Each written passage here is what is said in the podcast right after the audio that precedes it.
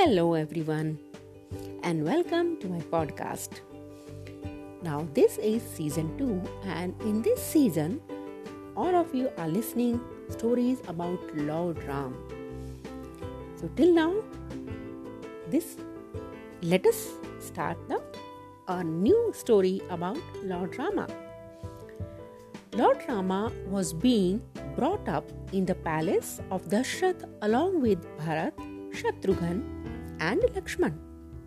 He played many different games in the palace with Bharat, Shatrughan, Lakshman, and other friends. One day, Dashrath called Rama to eat food while Rama was playing, but Rama did not leave his friends although he heard his father's call. When Mother Kaushalya called him, he ran away to escape. Kaushalya also ran after Rama to catch him.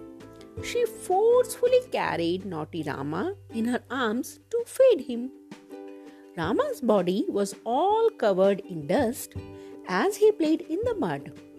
Dashrath laughed at this lovely sight and made Rama sit on his lap he began to feed him. While eating food, Rama ran away laughing whenever he got a chance. This way, Rama entertained Ayodhya with his naughtiness.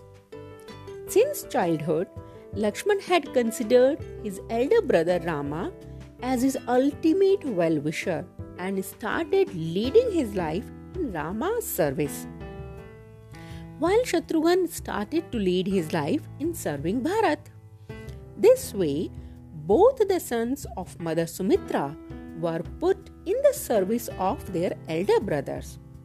Mothers loved the sight of such pairs of their dear ones. So, like this was Rama's childhood. So, see you soon in my next podcast. Till then, keep listening, stay safe, stay happy. Till then, bye bye.